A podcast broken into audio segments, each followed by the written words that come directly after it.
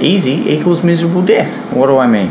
As humans, we are meaning making machines. We, we're always searching and hunting for meaning and what things mean as well. So we make events mean things, we make objects mean things, we make certain behaviors mean things, and all sorts of stuff. And we also search for meaning in our lives in general, our overall purpose. What, what are we here for? Um, those types of things. And you can spend days and days and days, you can spend months, years trying to find trying to find your purpose, trying to find some some sort of meaning in the world and that what you know everything means. And you can get yourself into quite a dark spiral in in, in while, while doing that. You can get to a point where you're like, I don't even know what the point of everything is. Like, what's the point? It doesn't mean anything. Nothing ever even means anything. And it's a real nihilistic sort of view uh, to, to be there and it doesn't really serve you. Uh, you can get yourself into a real depressed state uh, when you get to that point, when, you, when you're asking yourself, what's the point? And that's not a place you want to be in. And I can tell you a lot of reasons why you end up there.